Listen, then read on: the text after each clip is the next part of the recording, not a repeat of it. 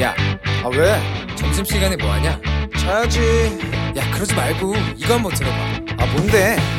지금 당장 라디오를 켜봐 나른한 오후 깨울 시사 토크쇼 모두가 즐길 수 있고 함께하는 시간 유쾌하고도 신나는 시사 토크쇼 오태훈의 시사본부. 이 시각 라디오 정보센터 뉴스입니다. 정의당 심상정 의원은 세종시 아파트 특별공급 논란과 관련해 국회 국정조사 실시와 더불어 기존의 공무원 특별공급 제도를 폐지하고 공무원 공공임대 제도로 전환할 것을 제안한다고 말했습니다. 김호수 검찰총장 후보자가 친정권 인사로서 직무 수행에 공정성 의심을 받을 수밖에 없다는 지적에 취지를 무겁게 받아들이고 검찰총장으로서 정치적 중립성과 독립성을 지켜나갈 수 있도록 유념하겠다고 밝혔습니다. 강창일 일본 주재 한국 대사가 부임 넉 달 만인 오늘 일왕에게 신임장 정본을 제출했습니다. 신임장 제정을 계기로 강 대사의 스가 총리 및 모태기 외무상 면담도 성사될지 주목됩니다. 국방부는 주한미군 사드기지 관련해 성주군과 첫 상생협의회를 개최한다고 밝혔습니다. 또한 협의회에서 제시된 주민 의견을 토대로 관계부처와 협의해 주민 지원 사업이 원만히 추진되도록 노력할 예정이라고 덧붙였습니다. 정부가 구매 계약을 체결한 모더나 코로나19 백신 초도 물량 5만 5천 회분이 오는 31일 국내에 도착합니다. 모더나 백신이 국내에 들어오는 건 이번이 처음입니다.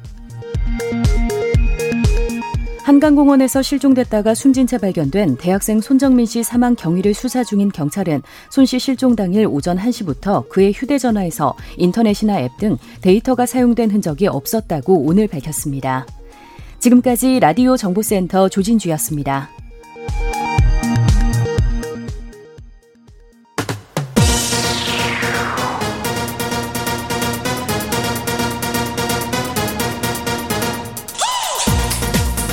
박정호의 본부 뉴스.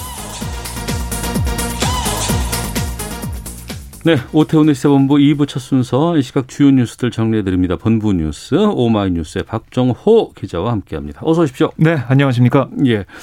자, 코로나19 신규 확진자 수가 이틀째 500명대예요. 네, 오늘 0시 기준으로 신규 확진자가 538명 늘어서 어제 0시 기준보다는 47명 줄었는데요. 네. 지역 발생 513명, 해외 입 25명입니다. 음. 그러니까 이게 주말 휴일 검사 건수가 좀 줄잖아요. 네네. 확산세가 꺾였다고 보기엔 좀 어렵고요. 이 신규 확진자 수는 보통 이 주차번까지는 적게 나오다가 중반부터 증가하는 양상 계속 보여왔습니다. 그러니까 5월 첫째 주, 둘째 주 그때 월요일을 보면 그때 400명대로 떨어졌거든요. 음. 어, 그래서 좀 더 봐야 될 것 같고 특히 지역 발생 513명 가운데 수도권이 274명, 네. 비수도권이 239명이에요. 비수도권도 많네요. 그렇습니다. 어. 아, 그동안은 거의 뭐 수도권에 집중이 돼 있었는데 네. 이 비수도권 비중이 절반에 육박한 수준까지 치솟으면서 1월 말 이후 최고치를 기록했어요. 그래서 전국적 확산 우려가 커지는 상황입니다. 어디 어디서 많이 확진이 된 겁니까? 예, 뭐 신규 확진 몇 가지 소개를 해드리면 경기 양주시에서 지인 관련 집단 감염 발생해서 지난 11일 이후 총 12명이 확진 판정을 받았고요. 예. 강원도 인제군의 한 고등학교에서는 7일 이후 14명의 확진자가 나왔습니다. 그리고 전남 목포시의 조선업과 관련해서는 21일 이후 이 동료 5명이 잇따라 감염됐고 경남 김해시의 유흥업소에서도 20일 첫 확진 환자가 나온 이후에 종사자와 지인을 중심으로 현재까지 총 5명이 확진 판정을 받았습니다. 그리고 대구의 유흥업소 집단 감염 네. 계속 늘어나고 있는데요. 접촉자 조사를 하고 있는데 56명이 대거 추가되면서 누적 확진자 수도 114명으로 급증을 했습니다. 대구 유흥업소 발로 114명이나 그렇습니다. 확진됐다고요? 네. 어. 그리고 서울 송파구 시장과 관련해서는 접촉자 조사를 하고 있는데 12명의 판정을 받아서 어, 더 판정을 받아서 누적 감염자가 31명까지 늘었습니다. 네. 자, 정상회담 정치권 반응도 좀 살펴보도록 하겠습니다. 여당은요? 네, 송영길 대표 오늘 최고위원 회의에서 안보와 경제 등 전 분야에서 대단한 성과를 거뒀다. 그러니까 한미 관계가 이전과는 질적으로 다른 전면적인 변화의 계기, 즉 전략적 변곡점에 들어섰다. 이렇게 평가를 했어요. 그러면서 바이든 정부가 성김 이 동아태 차관보 권한 대행을 대북 정책 특별 대표로 깜짝 지명한 것은 외교적 방법을 중심으로 대북 정책에서 대한 속도를 높이겠다. 네. 이런 의지를 강하게 보인 거다. 라고 또 지적을 했고 바이든 정부의 일관된 신호 북한과의 대화를 준비하고 있다는 것이다라고 어, 송 대표는 분석을 했습니다. 아울러 42년 만에 우리나라 미사일 주권을 완전히 회복함으로써 국방력 증강에 획기적 진척을 이룬 게 또 하나의 큰 성과다라고 강조를 했고요. 윤호중 원내대표는 뭐 국격이 뿜뿜 이렇게 올라갔다. 음. 어, 이런 뿜뿜이라는 단어를 써가면서 어, 이 긍정적인 평가를 내놨습니다. 여당 반응보다는 야당 반응이 궁금할 것 같고 많은 네. 분들이 관심 가질 것 같은데 뭐라고 국민의힘에서 논평했습니까? 현금을 지급하고 물건 대신 어만 받아왔다 아, 이렇게 평가를 했는데요. 어. 김기현 대표 권한대행겸 원내대표 오늘 당 비대위 회의에서 기업들이 44조 원 규모의 대미 직접 투자 계획을 발표했는데 네. 결국 손에 잡히는 성과를 가져오지 못했다라고 음. 이렇게 지적을 한 거예요. 아, 또한 한국군 55만 명에 대한 백신 지원 외에는 구체적인 백신 확보 성과가 없었다라고 얘기를 했거든요. 그러니까 이 백신 스와프 문제도 뭐 해결이 안 됐고 이 실질적인 백신의 양도 적다 뭐 이런 겁니다. 네. 한달 전 미국 방문해서 1억 회분 백신을 확보했던 일본 스가 총리의 성과도 비교된다라고 지적을 했습니다. 아, 또 김 대표 대행은 이번 회담의 북핵 해법에 대해서도 이게 실질적인 진전이 없었다라고 주장을 했는데요. 네. 그러면서 성과 30에 실망 70 음. 이런 회담이다라고 어, 총평을 했습니다. 그래서 뭐 건국 이래 최고의 성과다라고 호들갑 떠는 것은 과도한 경강 부회다 라는 주장도 펼쳤습니다. 성과 30에 실망 70의 회담이었다. 네. 알겠습니다. 자 그리고 검찰 조직 개편 추진 내용이 이제 보도가 좀 나왔습니다. 네. 박범계 법무부 장관의 설명이 있었다고요? 예, 조직 개편 내용부터 잠깐 설명을 드리자면 네. 각 지방 검찰청의 강력부를 부패 범죄 수사 기능을 함께하는 이 반부패 강력부로 어, 이 개편을 하고 또 외사부와 공공수사부를 합쳐서 공공수사 외사부로 통폐합하는 내용. 아울러 경찰과의 유기적인 수사 협력을 위한 수사 협력 관련 부서, 인권보호 강화를 위한 인권보호부 신설 이런 내용이 있었습니다. 네. 그리고 서울 남부지검에는 금융과 증권범죄 수사에 대응하는 금융증권범죄수사협력단을 새로 만들고 금융범죄를 직접 수사하는 기존 금융조사부는 유지시킨다. 이게 보도 내용이거든요. 음. 상세하게 보도가 됐죠. 네네. 그래서 여기에 대해서 기자들이 박 장관 출근길에 물어봤어요. 음. 조직 개편 어떻게 된 거냐, 배경이 뭐냐 네. 물어봤더니 수사권 개혁에 따른 나머지 숙제 차원이다라고 어. 설명을 했습니다. 예. 그러니까 수사권 개혁 자체가 검찰 개혁의 일환으로 문재인 정부의 과제 중 하나인데 아직 채 정비가 되지 않는 부분들이 있어서 나머지 숙제 차원에서 정비가 필요한 부분이다.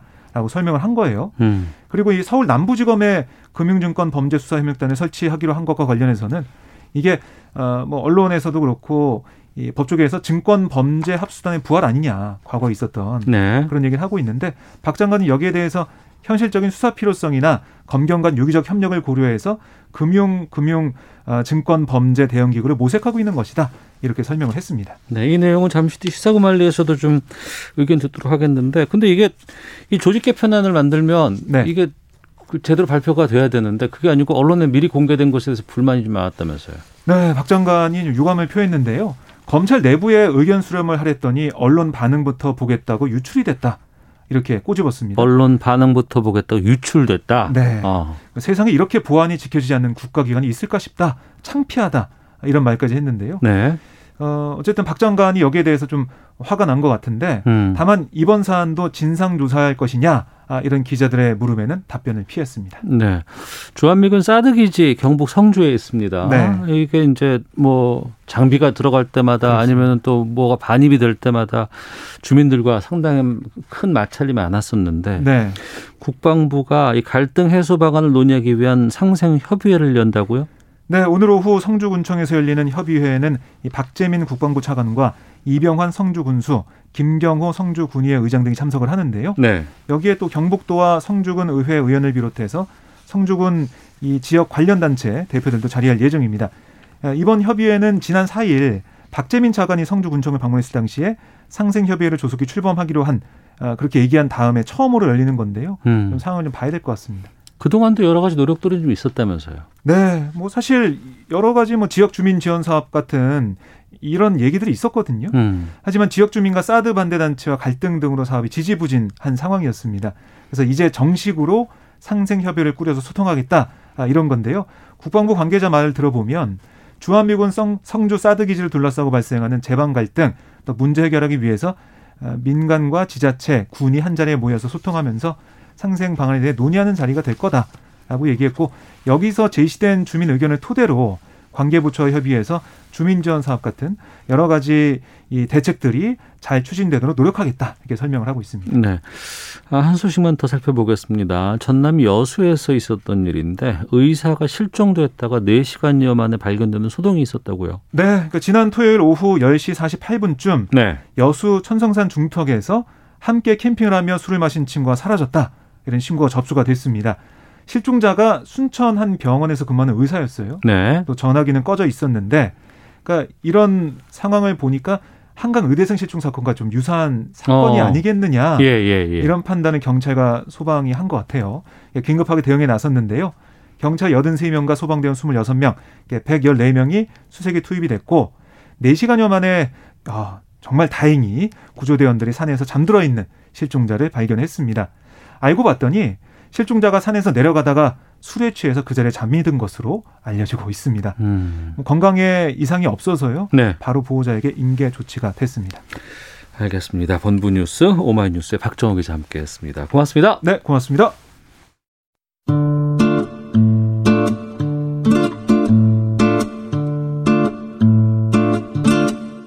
오태훈의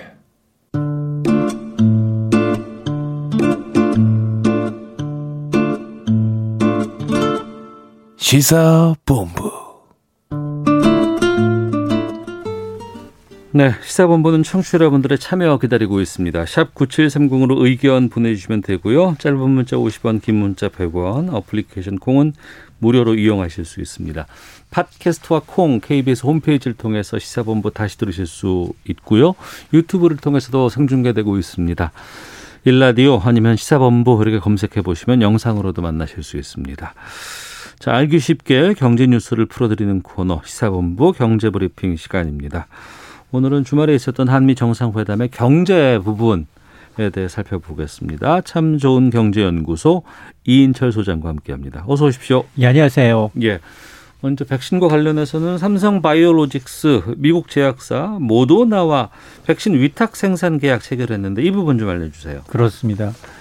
어, 삼성이 이제 미국의 제약사 이제 모더나와 아, 백신 완제 위탁 생산 계약을 체결을 했어요. 네. 이르면 3분기부터입니다. 3분기면은 7월부터 그러니까 얼마 안 남았는데. 맞습니다. 네. 이제 이미 생산 시설을 설비를 다 갖춰 놓고 있고 대규모 자본만 들어가면 되기 때문에 네.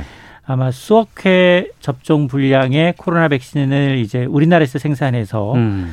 어, 미국 이외에 주로 이제 아시아 태평양 지역이 될 것으로 보입니다. 네. 이들 지역에 이제 공급할 예정인데 이 모더나 백신이 굉장히 접종 선호도가 높은 백신이에요. 음. 화이자하고 비슷한 방식이어서 네. mRNA 방식인가 맞습니다. 그거죠? 예. 변이 바이러스에 좀 강하고요. 부작용이 적다라는 평가를 받고 있습니다.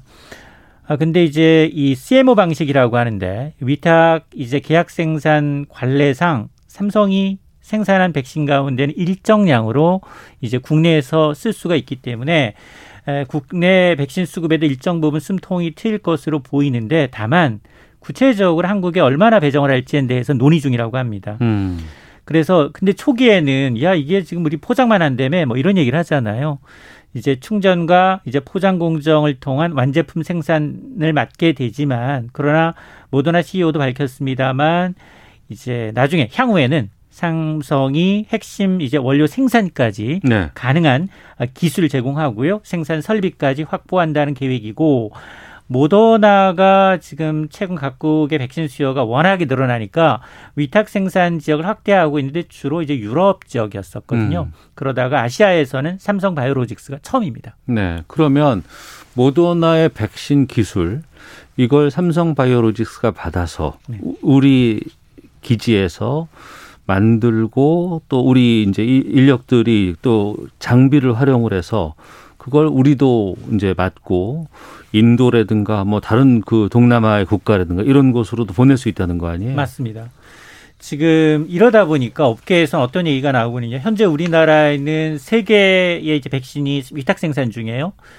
어, 영국의 아스트라제네카, 그리고 미국의 노바백스, 또 러시아의 스푸- 스푸트니크 네. V 백신까지 여기다 이제 모더나가 추가되는 거 아니겠습니까? 음. 이러다 보니까 한국이 아시아 태평양 지역의 백신의 허브로 급부상할 수 있다라는 기대감을 내놓고 있습니다. 네. 뭐 이번에 뭐 삼성이 모더나 객신도 했습니다만 SK 역시 뭐 기존에 생산하고 있던 미국 노바백스와도 MOU를 체결한 만큼 음. 우리 입장에서 보면 안정적인 뭐 백신을 이제 확보할 수 있는 그, 그 기반을 마련했고요. 또 미국의 백신 기술을 중장기적으로 이전을 받아서 이제 글로벌 백신 허브로 도약할 수 있는 토대를 마련했는데 근데 미국은 선택이 별로 없어요. 왜냐하면 어, 백신 생산량을 봤을 때 미국 이외에 한국이 2위입니다. 네. 자 그러다 보니까 미국인 기술력 좋은 레시피를 가지고 있어요. 어. 근데 그 레시피를 가지고 잘 제조할 수 있는 기술은 우리나라가 뛰어나요. 예. 자, 그러다 보니까 그런 측면에서 미국은 한국이 이제 백신 처음으로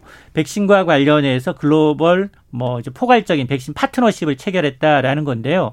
이와 관련해서도 앞으로 양국의 과학자, 전문가, 공무원으로 구성된 고위급 전문가 그룹이 발족합니다. 네. 자, 여기에서 이제 이 구체적인 어떤 합의 성과가 나올 것으로 보이고 또 하나 얘기했던 게 국제보건기구에 대한 기여 금액도 상향하겠다라는 내용을 미국이 밝혔기 때문에 미국이 백신 외교에 우리나라가 중요한 역할을 하게 됐다라는 음. 데도 의미를 찾을 수 있습니다. 네. 그러니까 우리나라가 이제 미국에 미국 강대국이니까 네.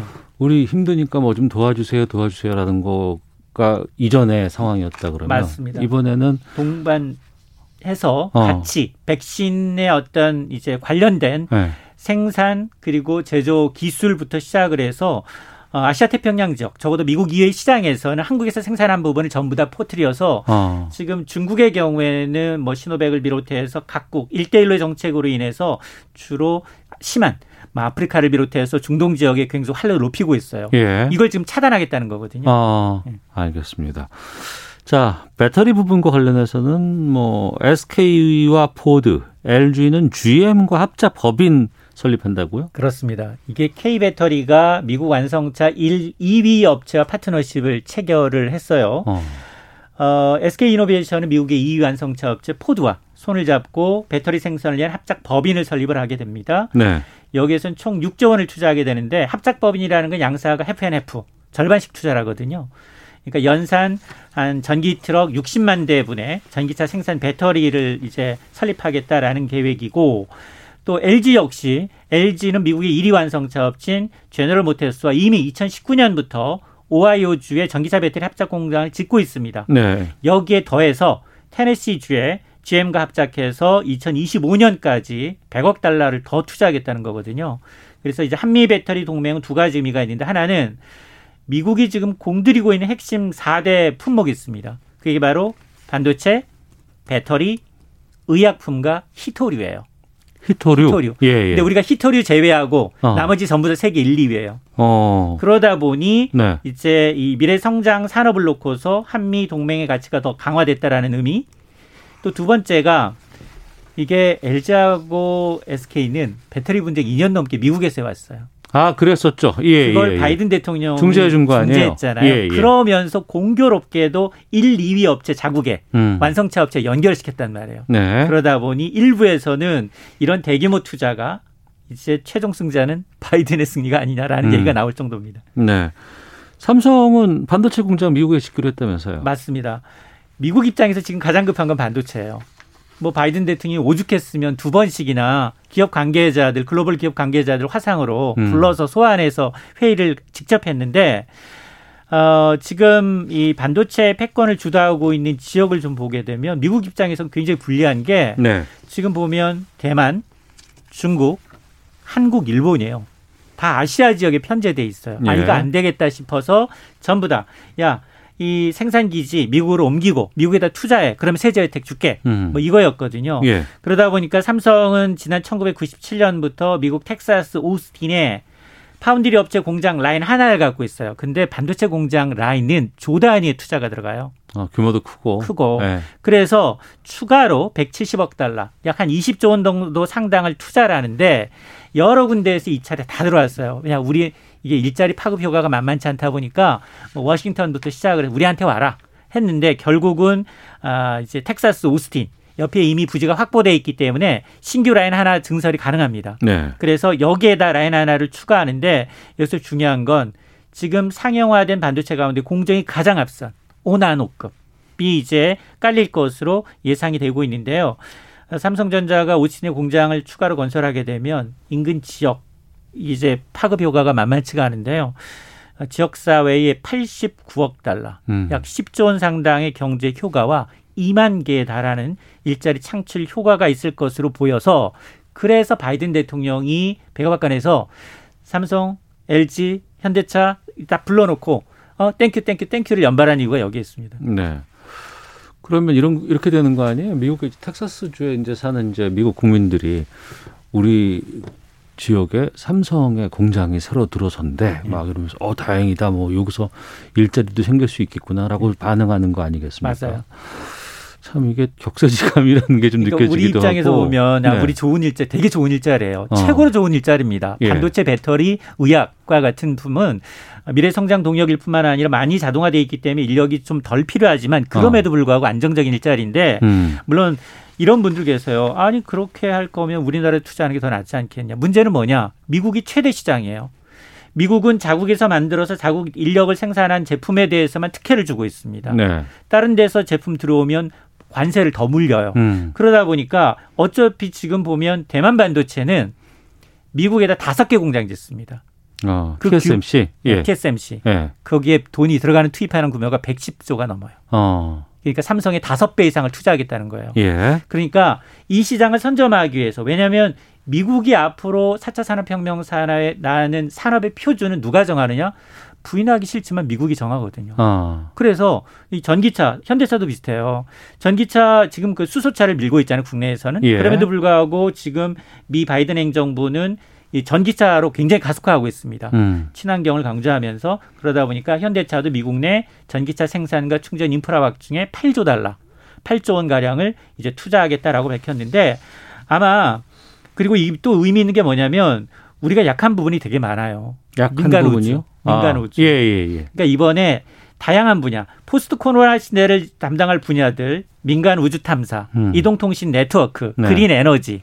우리는 이동통신 네트워크를 제외하고는 경쟁력 굉장히 떨어집니다. 음. 이 부분에 대해서도 자, 이 미국이 잘하는 민간 우주 탐사 부분 세계 최강이거든요. 네네. 네. 자, 이런 부분에 대해서도 협력을 강화하기로 했다. 그만큼 우리 기업들이 기술이 좀 떨어지는 것은 투자를 확대하면서 기술력을 따라잡고 미국과 공조로 마케팅을 좀 넓힐 수 있는 계기가 될 것으로 보입니다. 그러니까 총 이번에 그 4대 그룹이 44조 원에 달하는 투자 계획 발표한 거죠? 맞습니다. 어. 이 400억 달러 가량 약 44조 원 상당이에요. 여기에 뭐 절반은 삼성인데 앞서 제가 말씀드렸습니다. 20조 원도 삼성이 해외에서 투자한 것은 뭐 당연 최대 규모입니다. 근데 삼성 입장에서는 눈치를 볼 수밖에 없어요. 중국도 시장이고 음. 중국도 음. 지금 아 중국에 이제 시안에 공장이 있거든요. 네네. 네. 근데 그 규모보다 더 큽니다. 어. 그리고 중요한 건 뭐냐? 최신 공법이 들어간 거예요.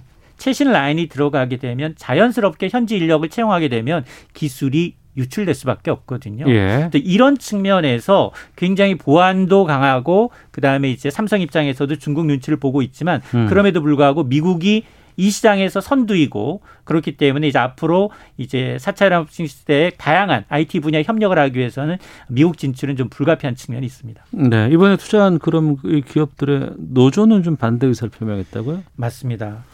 현대차 노조가 이게 지금 앞으로 5년 동안 미국 시장에 한 8조 원 상당을 투자한다고 하니까 이게 국내 고용이 위축될 것이다라는 거거든요. 일정 부분 맞는 얘기입니다. 음. 지금도 뭐 지금 현대차에서 만들어진 자동차 60, 70%는 해외에서 만들어지고 있는데 그러다 보니까 문제는 뭐냐? 지금 전기차 시장이 미국은 연평균 40% 이상 고성장하고 있어요. 세계 최대 시장이고요. 바이든 행정부 들어서 지금 파리 기후협약에 재가입했지 않습니까? 주정부에서 운영하는 관용차만 300만 대인데 이게 순차적으로 전기차로 교체됩니다. 자 여기에다가 자국산이 아니면 징벌적 세를 물고 있기 때문에 네. 지금 미국 시장 점유율을 끌어올려야 하는 현대차뿐만 아니라 세계 각국 자동차가 공통적으로 미국에 진출하고 있어요. 음. 자, 그 부분 때문에 아마 이건 아마 아, 노사의 반대에도 불구하고 현대차가 아, 계속해서 미국 투자를 늘릴 수밖에 없는 아, 상황입니다. 네, 경제브리핑 참 좋은 경제연구소의 이인철 소장과 함께했습니다. 말씀 고맙습니다. 네, 고맙습니다. 네, 이어서 기상청 그리고 교통 정보 확인하고 오겠습니다. 날씨와 미세먼지 정보 윤지수 씨입니다. 네, 황사가 점차 날아들고 있습니다. 백령도 지역은 지금 뚜렷하게 황사가 관측되고 있는 상황이고요. 미세먼지 농도가 점차 높아지고 있습니다. 연평도의 경우 지금 미세먼지 농도가 1세제곱미터당 245 마이크로그램에 달하면 매우 나쁨 단계를 보이고 있고 서울의 은평, 도봉, 강북, 성북 등 북부 지역과 경기도 북부 지역을 중심으로 미세먼지 농도가 1세제곱미터당 150 마이크로그램으로 점차 높아지고 있는 상황입니다. 내일 오전까지는 이렇게 황사의 영향을 받기 때문에 전국적으로 일시적으로 매우 나쁜 단계까지 예상된다는 점 염두에 두시기 바랍니다. 이번 황사는 지난 주말과 휴일 내몽골 고원과 고비 사막에서 날아든 황사인데요. 북서풍을 타고 날아들고 있는 상황입니다. 한편 하늘은 비교적 맑은 편이지만 경상도 내륙 지역은 오늘 소나기가 내릴 것으로 보이고 내일 제주도 지방을 제외한 전국 대부분 지역에 아침부터 낮 사이 비가 내릴 텐데 이 비가 내리고 나면 황사는 가라앉을 것으로 예상되고 있습니다. 오늘 낮 최고 기온 어제보다 낮겠습니다. 서울 24도, 부산 23도, 세종, 대전, 광주 25, 대구는 27도 정도 내다보고 있습니다. 지금 서울 기온은 23.6도입니다. 다음은 이 시각 교통 상황 알아보겠습니다. KBS 교통정보센터의 공인혜 씨입니다. 네, 이 시각 교통정보입니다. 지금처럼 교통량이 많지 않은데 발생하는 사고는 졸음운전이나 전방주시 태만인 경우가 많은데요. 낮 시간 고속도로 작업 구간에서 연이어 사고가 발생하면서 어려워진 곳들입니다. 먼저 서울 양양고속도로 양양 쪽 상남 5터널에서 내린천 휴게소 사이 3차로를 차단하고 시설물을 보수 중인데요. 이 상남 5터널 부근 1차로에서 추돌 사고가 나 뒤로 상남 4터널을 나오면서부터 거의 서 있다시피 한 정체가 이어집니다. 이어집니다. 서해안 고속도로 목포 쪽으로도 남북권인 몽탄 3터널에서 목포 요금소 2차로가 아스팔트 포장 작업으로 차단돼 있는데요. 작업 구간 1차로에서 사고가 있었기 때문에 부근 정체가 남아 있고요. 이전 동서천 분기점 부근의 정체도 1차로에서 작업을 하고 있어서입니다. 계속해서 남북권인 호남고속도로 천안 쪽 금산사 부근과 반대 순천 방면 삼례 부근도 각각 작업 때문에 밀리고 있고요. 수도권에선 경인고속도로 인천 방향 부평 부근 4차로도 시설물 보수 작업으로 차단되면서 서운 분기점부터 3km 구간 정체입니다. KBS 교통정보센터였습니다.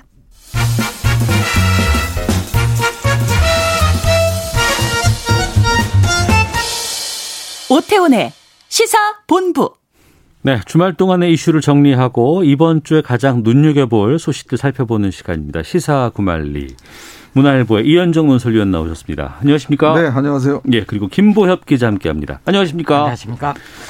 자, 한미 정상회담 마치고 문재인 대통령 어젯밤 늦게 귀국했습니다. 여러 가지 성과들, 결과들 발표가 되고 있고 또 뒷이야기들, 또 기자들 간의 여러 가지 어, 어, 주목할 만한 뉴스들도 지금 오늘 아침에 많이 보도가 되고 있는데 아무래도 이런 커다란 뭐 이벤트, 행사 같은 거 있으면 기자들 많이 바쁘고 정신 없잖아요.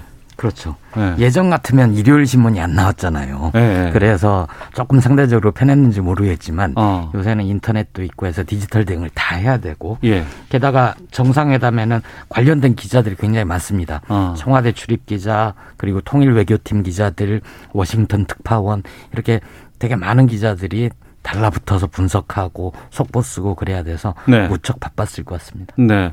게다가 코로나 때문에 이런 정상회담 같은 여러 가지 이벤트가 중단돼 있었는데 이번에 정말 제대로 된 그런 정상회담이 이루어진 첫 번째 사례가 또 나온 거거든요. 그렇죠. 문화일보에서도 기자 보냈죠. 네, 저희도 갔고요. 네. 이 기자들이 보니까 현장에서 꽤 고생들을 많이 했더라고요. 어. 왜냐하면 예.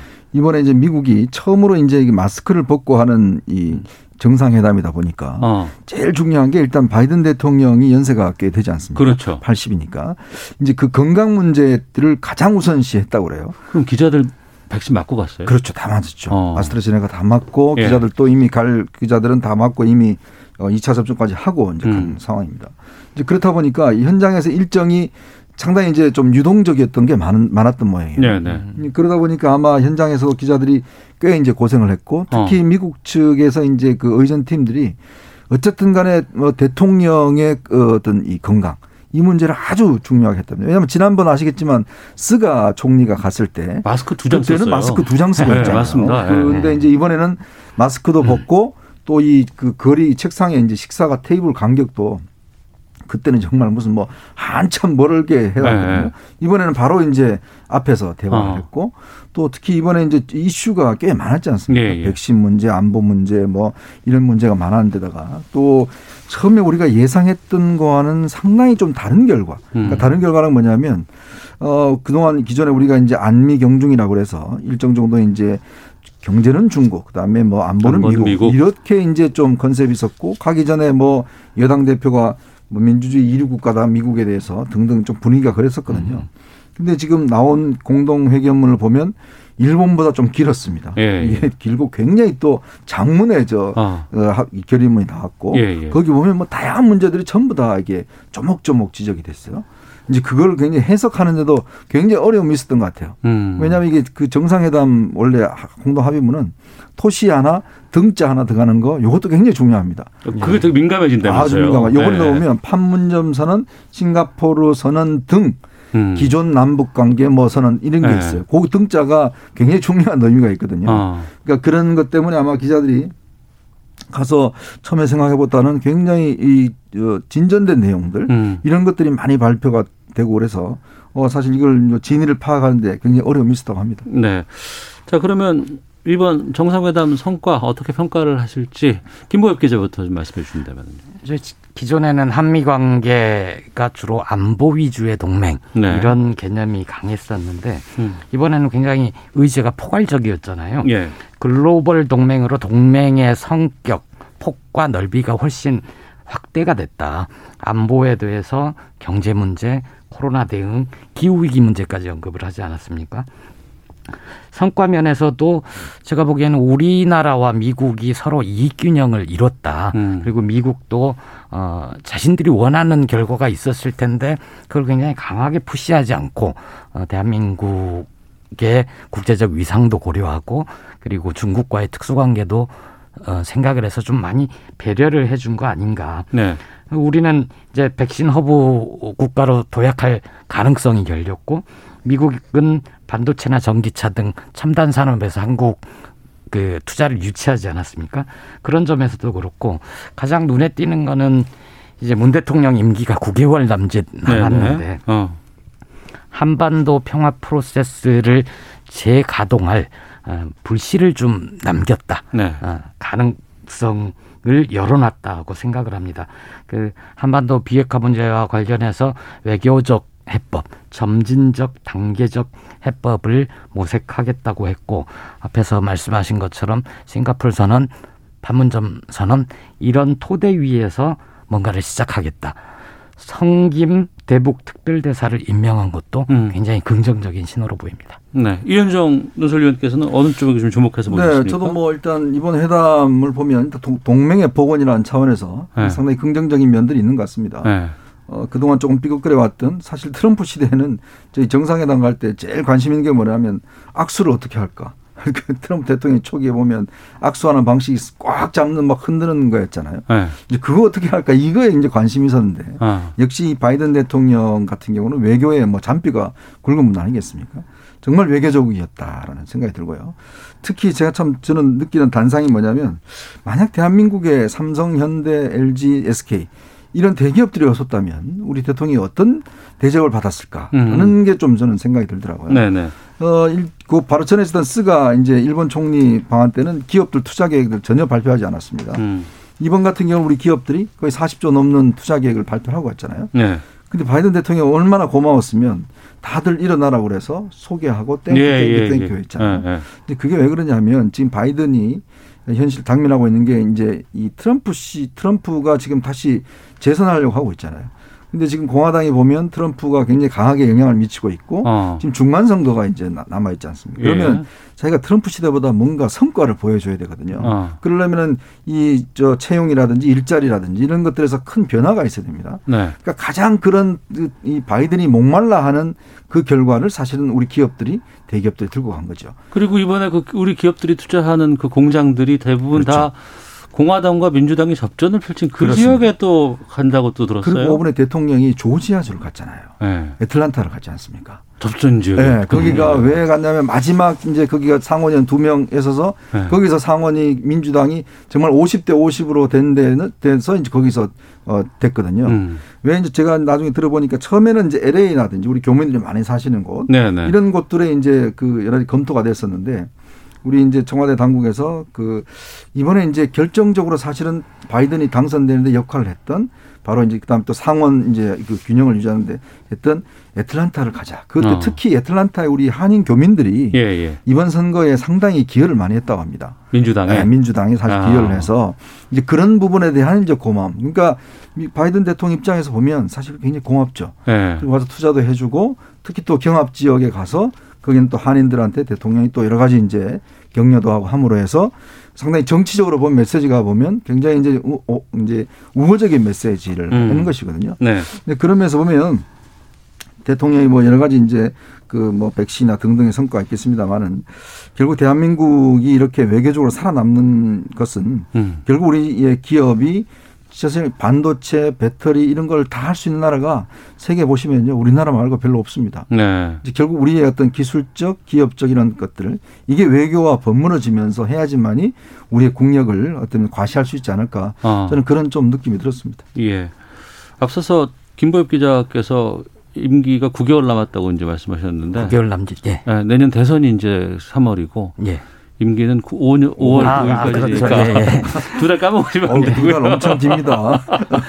그거 좀 말씀해드리고 예. 섭섭하시겠어요. 아무래도 이번에 예. 그 여러 가지 성과들 나오고 또 미국과의 관계가 상당히 좀 돈독해지는 부분들도 좀 보이는데 중국 쪽에서는 지금 어떻게 볼까라는 궁금증도 좀 있거든요. 거기에 대해서는 어떻게 생각하실지 좀 말씀 듣겠습니다. 그 중국 관련해서 민감한 문제들이 좀 이번에 언급은 됐잖아요. 네. 쿼드 문제도 있었고 대만 해협의 평화 아. 네, 이런 언급이 있었는데 이전에 앞서 있었던 어, 일본과 미일 정상회담 에서 나왔던 표현들에 비하면 음. 훨씬 완화된 표현이었고 거기서는 막 중국도 다 그냥 박아놓고 막 이렇게 했잖아요. 그랬죠. 그래서 네. 어 당시에는 일본은 그 중국과 경쟁을 하는 미국 편에 완전히 음. 수직적으로 섰다면 네. 이번에는 어, 중국이 민감해야 할 표현들을 최대한 자제를 했고 음. 그거는 우리 외교의 성과 아니었을까? 네. 우리 쪽에서 어, 우리는 이런 문제들이 있다.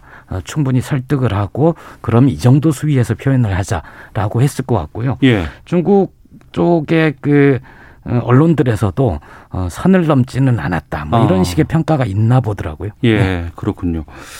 그 보니까 기자회견 자리도 저도 이제 새벽같이 일어나서 계속 이제 아침까지 쭉 봤는데 미국 기자들은 이스라엘 관련된 질문을 거기서 막 쏟아내는 그렇죠. 것이 좀 네. 인상적이었고 또 좀 논란이 됐던 게 이제 한국 기자들도 질문하십시오라고 하는데 네. 한 2, 30초 동안 정적이 흘렀다는 것에 대해서 얘기 네. 나오거든요. 당시 상황을 좀 들으셨다면서요? 그러니까 이게 이제 그 원래 이제 이 정상회담을 하게 되면 네. 미국 같은 경우는 사전에 이제 질문자가 정해져 있습니다. 아 그래요? 네, 미리 이제 어. 기자들 어. 정해지고 예. 질문도 이제 미리 정해져서 이제 거기에 따라서 그냥 미국은 한 거예요. 어. 우리도 마찬가지로 이제 풀 기자단이 이제 다 못 들어갑니다. 네네. 다못 들어가고 이제 일부 기자들은 현장 스케치를 이제 담당을 했고 또 이게 어. 동시 통역이 되는 바람에 예, 예. 그러니까 이게 영어를 잘하는 기자들 같은 경우는 빨리 대통령의 메시지를 이걸 이제 빨리 이제 어, 기사로 작성하는 이 이제 아, 실시간으로 기사 기사가 나와야 되니까 그렇죠. 예, 예. 실시간으로 예. 하는 게 있었고 또 질문하는 기자들은 따로 있었다고 그래요. 음. 근데 이제 마침 질문하는 기자들은 다 남성이었다고 그럽니다. 네, 네. 그러니까 이미 이제 질문을 준비를 해 있었고요. 어. 근데 이제 미국 쪽에서 여기자가 이제 계속 질문하니까 네. 문재인 대통령이 아, 우리도 여기자가 질문하면 좀 네. 같은데라고 생각해서 여기자를 이야기했는데 사실 우리 여기자는 그때 이제 열심히 그 현장 상황 스케치를 하고 있었던 그 역할이 아니었던 네, 거죠. 역할이 아, 아니었던 거 질문하는 역할이. 예, 예. 그러니까 이제 거기서 이제 조금 어, 당황스러웠던 거죠. 어. 왜냐하면 이미 질문을 준비하는 기자는 있었는데 그, 그 기자들은 다 남자 기자였고, 네네. 네. 그다음에 이제 현장 스케치 하던 그 기사 작성한 기자는 또 여기자였고, 음. 그래서 이제 황급하게 조금 블랭크가 했습니다만은 그다음에 여기자가 이제 어, 질문을 했는데 네. 이게 이제 아마 정상회담이 진행되다 보면 양측에 서로 간에 이제 정보 교환도 되고 이렇게 하는데 이번 음. 같은 경우는 이 코로나 때문에 네. 예전 어떤 정상회담 좀 순조롭진 않았던 것 같아요. 서로 어. 이제 방역이나 이런 거를 굉장히 철저히 하는 바람에 예, 예. 이제 그런 것 때문에 조금 빚어진 해프닝이었던 것 같습니다. 어. 이전에 제가 청와대 출입할 때 에, 갔던 기자단 규모보다 훨씬 적더라고요. 그렇죠. 네, 이번에 한 20명 정도 네. 갔으면 어. 예. 가서 막 그 시차도 있는데 어. 서로 역할들 중복되면서 어, 힘들었을 거예요. 근데 음. 아쉬운 점은 그렇게 역할을 나누더라도 기본적으로 그 정상회담 한 뒤에 기자들 질문이 있으니까 이런 정도 질문을 우리가 하자라고 공유를 했더라면 음. 어, 좀 그런 당황스러운 순간을 피할 수 있지 않았을까 싶습니다. 근데 네. 제가 한마디 더 드리면 예. 여기자 남기자 없습니다. 그냥 기자입니다. 그러니까 기자는 기자고요. 예. 이 여기자 남기자 되게 그 여기자들 싫어합니다. 그렇죠. 네. 예. 알겠습니다. 자, 아, 시사구말리 이현종 문화일보 논설위원 김보협 기자와 함께 말씀 나누고 있습니다. 다음 주에로 좀 가보도록 하겠습니다. 오늘 수요일 26일에 김호수 검찰총장 후보자 인사청문회가 예정돼 있습니다. 또 이에 앞서서 법무부는 검찰 직접 수사부서 통폐합에 나섰다고 하고 그러니까 직접 수사부서 가운데 반부패부와 강력부를 통합하고 공공수사부, 외사부를 통합하는 이런 방안을 법무부가 제시를 했습니다. 김보엽 기자, 이거 네. 좀 설명 좀 해주세요. 그게 아직 확정된 안은 아닌 것 같아요. 오늘 네. 박범계 장관이 굉장히 불쾌감을 표시하더라고요. 예. 법무부에서 안을 만들어서 어. 검찰 의견 수렴 좀 해봐라. 우리 이렇게 예. 하려고 하는데 의견 어때?라고 이제 좀 수렴 과정인 검찰에서 바로 언론으로 나가버린 거죠. 어. 거기에 대해서 어떻게 이렇게 보안이 안 지켜지는 조직이 있을 수 있느냐 이렇게 불쾌감을 표시했던데 네. 이게 그 작년에 검경 수사권을 조정하지 않았습니까? 예. 네, 경찰의 대폭 수사권을 이양을 하고 검찰은 어, 공직자 범죄, 부패 범죄, 경제 범죄 등 중대 여섯 개에 대해서만 아, 수사권을 유지하기로 네. 한 거죠. 예. 그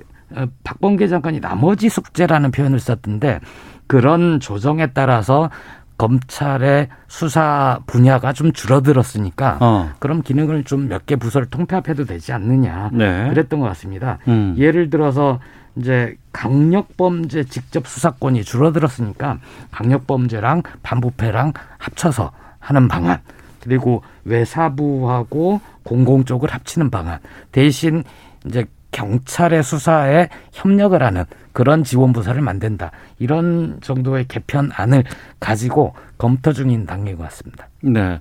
워낙에 우리 검찰의 권한이 좀 막강했고 또 이제 뭐 기소권하고 뭐 수사권이라든가 많은 부분들을 좀 갖고 있었기 때문에 이게 하루아침에 바꿔주기 쉽지 않을 것 같고 반발도 네. 좀 있을 것 같은데 이현정 논설위원께서는 어떻게 그렇죠. 보고 계세요? 이게 이제 관점이 결국은 국민들이 이 형사사법 체계의 어떤 그, 그 피해를 보면 안 되는 거거든요. 예. 그러니까 국민들의 어떤 어 요구하는 부분들을 충분히 수용하면서 이제 이렇게 체계가 바뀌어야 되는데 음. 지금 보면 이미 작년 9월 달 어, 이미 9개월 전에 어 서 조직 개편이 있었지 않습니까? 네. 그래서 뭐 반부패부를 전국적으로 엄청나게 줄이고 실제로 수사할 수 있는 게는 한 네 군데 정도만 두고요. 또 그 이제 형사부에서 이제 특수사만 할 수 있는 곳을 몇 군데를 줄였지 않습니까? 이제 그랬는데 또 이제 이번에 이제 하겠다는 거예요. 그러니까 이건 한마디로 이제 지난번에 이야기했던 사칠 재보궐선거에 나왔던 검수완박이라고 음. 즉 검찰 수사권 완전 박탈 이런 이제 저 흐름 속에 진행이 되는 거고 오늘 아마 박주민 의원이 지금 송영길 대표한테 이제 아, 공, 중대범죄수사청. 네. 뭐, 많, 많기도 합니다. 지금 공수처도 있고 국가수사본부도 있고 중대범죄수사처도 있고 공소청도 있고 너무 많은데 이걸 또 이제 추진하겠다고 지금 보고를 하겠다는 거예요. 네. 근데 저는 과연 이게 지금 어, 올바르냐라는 근본적인 문제를 제기하고 싶습니다. 음. 아시겠지만 공수처가 지금 출범한 지 5개월이 됐는데요. 과연 이 공수처 여러분들이 시청자분들이 보시기에 제대로 하고 있다고 보시는 건지 음. 또 지금 LH 사건을 수하고 있는 경찰의 국가수사본부 이 과연 하고 있다고 보는 것인지 지금 단적인 예로요. 추미애 장관 때 없앴던 서울 남부지검의 금융범죄 수사단이 있었습니다. 네, 네. 그 수사단이 없애고 난 다음에 증권범죄 처리가 현격하게 줄어버렸어요. 그 이번에 다시 그, 네. 그 역할을 그렇죠. 좀 하는 것을 남겨놓은 그러니까 이제 5개월 동안 처리한 사건이 보니까 거의 한 건 정도인데 그것도 약식 기소 사건이에요. 음. 그러니까 이게 지금 가상화폐라든지 그 증권범죄 이게 굉장히 심각하고 네. 굉장히 아주 저 교묘하게 진행이 되고 있습니다. 음. 그 피해자분도 많고요.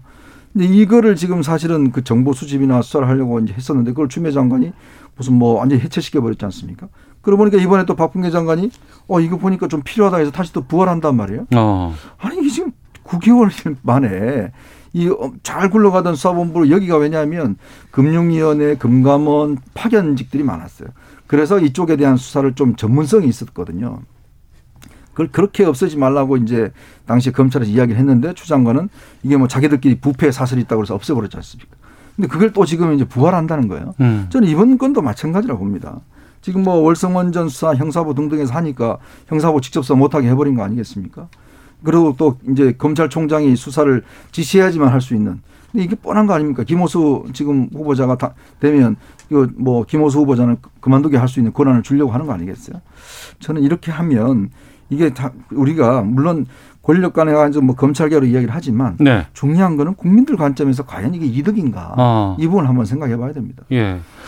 김보혁 기자께서는 그 6대 범죄에 대해서 검찰 수사권을 남겨둔 거는 갑자기 검경 수사권 조정을 해서 음. 어, 수사 기능을 아예 검찰에서 빼버리면 네. 말씀하신 국민을 위한 검찰, 음. 국민을 위한 검찰의 수사 기능이 떨어지는 것 쪽으로 검찰 개혁이 돼서는 안 된다. 네. 이런 문제 의식 때문에 음. 중간 단계로 좀 설정을 한 거거든요. 네. 검수완박이라는 표현을 쓰셨는데 검수완박 차원은 아닌 것 같습니다. 검수완박은 수사권을 완전히 빼야 되는 거니까 그건 아니고 어, 최대한 그 검경 수사권 조정 뒤에 그 약해진 기능은 보강하고 또 어, 수사권이 축소된 부분은 통폐합하고 음. 이런 과정으로 볼 수 있고요. 네. 검찰 개혁은 어 검찰 개혁이 사라져 버리고 힘겨루기만 남아서 어. 좀 안타까운 상황이었는데 네. 검찰 개혁은 국민들이 여전히 예, 바라는 개혁 과제죠. 어. 그 역할을 하게 될 중요 인물 중에 한 분이 이제 김호수 검찰총장 후보자가 아닐까 싶습니다. 이번에 이제 청문회 이틀 앞으로 다가왔는데 어, 증인은 채택하지 않고 김필성 변호사, 단국대 서민 교수 두 명만 참고인으로 채택됐다고 하는데 이 두 사람은 왜 채택된 겁니까? 좀 음, 뭐 김필성 변호사는 이제 뭐 좀 친여 쪽에 아마 검찰 개혁을 좀 찬성하시는 쪽에 네. 이제 그 분이고 서민 교수는 뭐 잘 아시겠지만 조국 흑서에 이제 저자지 않습니까? 그러니까 대표적으로 이제 여야 각각 한 명씩 이제 한 겁니다. 음. 한 10명 이상 이제 뭐 증인 참고인 했는데 다 안 되고 이것도 사실은 여당 단독으로 통과해서 채택한 네, 거거든요. 네, 네. 그렇죠. 박주민 간사가 이제 그렇습니다. 네. 네. 그러니까 결국 이제 김호수 청문회가 결국 이제 뭐 대충 이제 이 두 분 와서 그냥 뭐 듣고 뭐 끝나는 걸로 이제 정한 것 같은데 그래서 사실 이번 검찰총장은 사실은 문재인 정권뿐만 아니라 다음 정권까지도 임기가 연장이 되는 거거든요. 2년이죠. 2년이니까. 예. 더군다나 김호수 후보자 같은 경우는 이제 저 정책 중립성의 문제, 어. 또 지금 우리가 좀 전에 논의했던 이 검찰 수사권을 지금 어디 어디까지 지금 줄여야 되는가 음. 이 문제에 대한 게 첨예하게 맞붙어져 있죠. 또 검찰 문제가 사실은 어떤 면에서 보면 윤석열 전 총장이 지금 나가서 야권의 유력한 후보로 돼 있지 않습니까? 네. 이제 사실 검찰이 이게 굉장히 이게 중요한 문제로 부각이 됐단 말이에요. 과연 그걸 제대로 할 수 있을까라는 부분에 대한 좀 청문회를 해야 되는데 음. 이렇게 돼버리면 아마 제가 볼 때는 거의 파행이 되지 않을까 싶어요. 왜냐 지금 법사위원장도 없고 뭐 이렇게 지금 여당은 또 여당 단독들은 왜냐 이게 마지막 날이에요. 이날까지 이제 안 하면 그냥 대통령 임명해 버릴 수가 있는 날이거든요. 음. 저는 그래서 아마 아, 내 그 모레 아마 청문회는 그렇게 순탄치 않을 것 같습니다. 네. 파행까지는 안 갈 겁니다. 왜냐하면 음. 국민의힘이 청문회를 하는 게 유리하다고 판단을 해서 예, 청문회를 예. 하는 거고 국민의힘이 너무 욕심을 많이 냈죠. 음. 조국, 박상기 전 장관 뭐 이런 분들을 어, 증인 참고인을 20명 이상 신청을 하는 바람에 아예 협상이 진행이 안 돼 버렸던 것 같습니다. 그래서 이제 이 청문회는 결국 김호수 후보자가 검찰총장을 할 만한 사람인지 네. 적임자인지 검찰 개혁에 대한 구상은 어떤지 이런 걸 들어보는 시간 아니겠습니까? 음. 거기에 좀 집중을 해야지 여야가 서로 공격하는 어, 서로 아픈 곳을 찌르는 그런 식의 청문회는 안 됐으면 좋겠습니다. 네. 지금 언론에서는 이제 김호수 후보자에 대해서 좀 친정부적인 인사 이렇게 평가를 좀 하고 있습니다만 근데 2019년에 그 윤석열 총장 지명 당시만 해도 야당은 반대를 엄청나게 심하게 했고 여당은 옹호하겠다고 상당히 막 그랬는데 그러고 나서 지금 야권의 유력 주자로 지금 정치권에 가서 아이러니하죠. 예, 하는 이런 네. 상황이 됐어요. 그리고 이번에도 이제 검찰총장 후보자에 누가 될 것이냐라고 했을 때 아예, 아예 검찰 쪽 인사는 안 된다는 주장도 있었거든요. 음.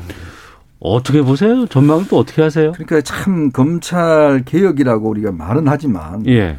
속내는 여러 가지가 있는 거죠. 어. 어, 결국은 이제 어느 정권이든지 다 이제 검찰 개혁을 이야기를 하지만 뒤집어서 이야기를 하면 검찰 장악이라는 이야기가 나오는 거거든요. 음. 즉 자기 편을 다른 편 수사할 때는 뭐 정말 잘한다 박치다가 자기 편한테 이제 칼이 들어오면 어 이거는 저항이다 이렇게 이제 해서 결국은 매번 정권들마다 그게 반복이 됐습니다. 이번 네. 정권도 결국은 뭐 전 똑같은 현상들이 일어난 것이고 그러니까 검찰의 어떤 그 역할과 기능을 뭔가 좀 더 이제 좀 바꿔야 된다는 데는 아마 국민들이 많은 부분 동의를 하실 거예요. 근데 너무나 이제 조국 수사라는 그 상황부터 이제 완전히 이제 뒤바뀌어져서 이제 상황이 이렇게 다 되다 보니까 이 논란이 지금까지도 또 이어지는 것이고요.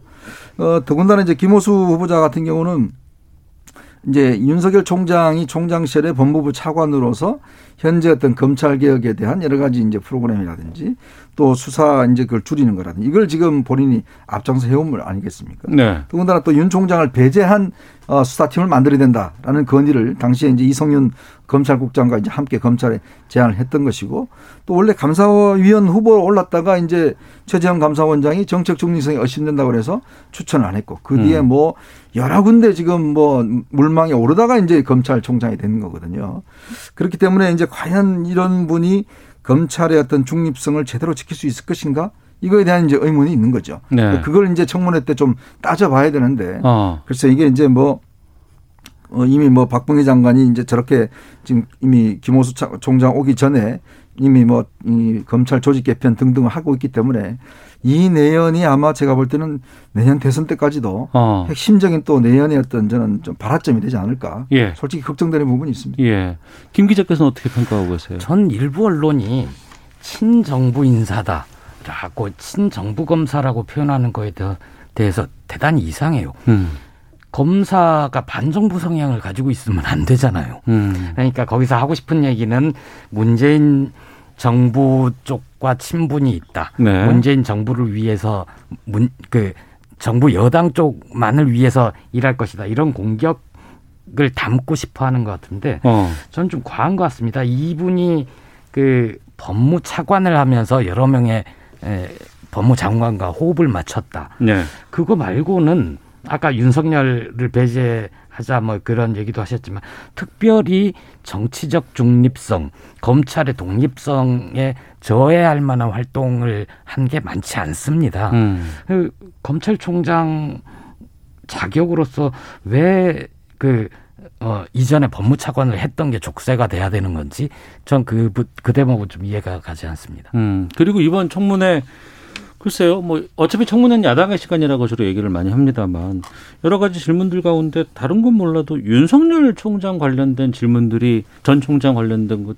질문들이 계속해서 좀 나오지 않을까 싶은데 어떻게 보세요? 그러니까 이게 어차피 청문회는 상당히 지금 정치적으로 흘 수밖에 없어요. 네. 어, 지금 뭐 솔직히 김호수 후보자에 대한 이제 정책 중립 이 문제 요것만 놓고 보면 음. 사실 그렇게 따질 게 없습니다. 네. 근데 이제 이게 이제 이성윤 중앙지검장이라든지 등등 이제 이 지금 전체 검찰 내부의 네, 그렇죠. 여러 가지 아울러서 이제 문제를 하고 결국 음. 또 이것이 이제 윤석열 전 총장의 어떤 비교되는 부분들 이런 부분들을 야당 입장에서 보면 어, 윤 총장이 비교 우위에 있다는 걸 좀 부각시키기 위한 이제 그런 하나의 이제 정책 목적을 갖고 있는 거거든요. 네.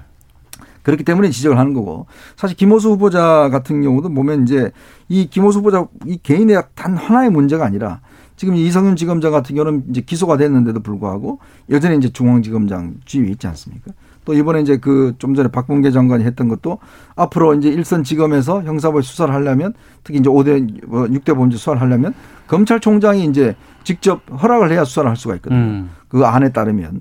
근데 예전에는 또 윤석 총장이 있을 때는 그이 수사 지휘권 가지고 이제 문제를 삼았어요. 아예 네네. 그냥 총장의 수사 지휘권을 그냥 없애고 어. 검찰총장을 거의 뭐 그냥 이제 서류만 찍어주는 이런 사람으로 추미애 장관은 이제 하기로 했어요. 네. 근데 또 김호수 지금 후보자는 또 더 권한을 줘버립니다. 음. 그러니까 이거 자체가 보면 결국은 우리 편일 때는 권한을 많이 주고 그렇지 않을 때는 다 권한을 뺏으려고 그러고 이러니까 이제 국민들 입장에서는 아 이게 신뢰가 잘 안 가는 거죠. 네. 검찰 내부의 분위기는 좀 어떨까요? 검찰 내부는 아주 복잡한 것 같습니다. 어. 네.